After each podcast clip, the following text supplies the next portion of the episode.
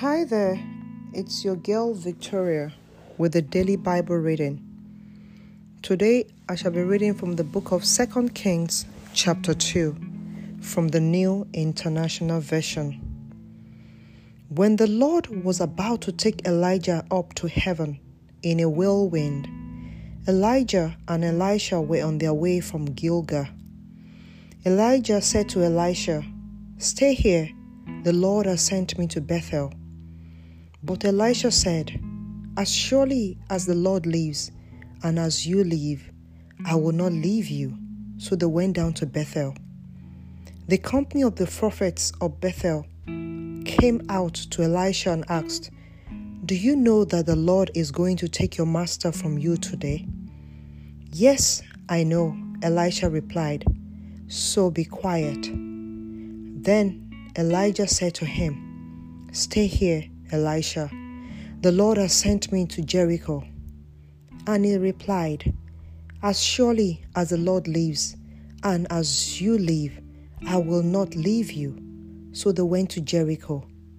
The company of the prophets at Jericho went up to Elisha and asked him, Do you know that the Lord is going to take your master from you today?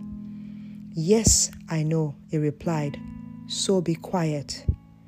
Then Elijah said to him, Stay here, the Lord has sent me to the Jordan. And he replied, As surely as the Lord lives, and as you live, I will not leave you.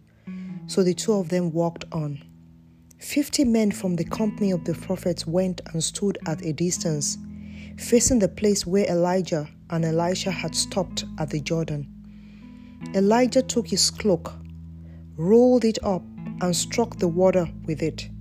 The water divided to the right and to the left, and the two of them crossed over on dry ground. When they had crossed, Elijah said to Elisha, Tell me, what can I do for you before I am taken from you? Let me inherit a double portion of your spirit. Elisha replied, You have asked a difficult thing. Elijah said, Yet, if you see me when I'm taken from you, it will be yours. Otherwise, it will not. As they were walking along and talking together, suddenly a chariot of fire and horses of fire appeared and separated the two of them. And Elijah went up to heaven in a whirlwind. Elisha saw this and cried out, My father, my father, the chariots and horsemen of Israel. And Elisha saw him no more. Then he took up of his garment and tore it into two. Elisha then picked up Elijah's cloak that had fallen from him and went back and stood on the bank of the Jordan.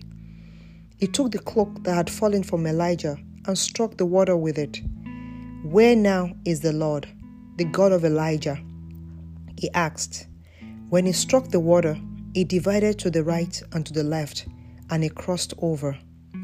The company of the prophets from Jericho who were watching said, The spirit of Elijah is resting on Elisha. And they went to meet him and bowed to the ground before him. Look, they said, we, your servants, have fifty able men. Let them go and look for your master. Perhaps the Spirit of the Lord has picked him up and set him down on the, some mountain or in some valley. No, Elisha replied, Do not send them. But they persisted until he was too embarrassed to refuse. So he said, Send them. And the fifty sent fifty men who searched for three days but did not find him. When they returned to Elisha, who was staying in Jericho, he said to them, Didn't I tell you not to go? The people of the city said to Elisha, Look, our Lord, this town is well situated, as you can see, but the water is bad, and the land is unproductive. Bring me a new bowl, he said, and put salt in it. So they brought it to him. Then he went out to the spring and threw the salt in it, saying, This is what the Lord says I have healed this water.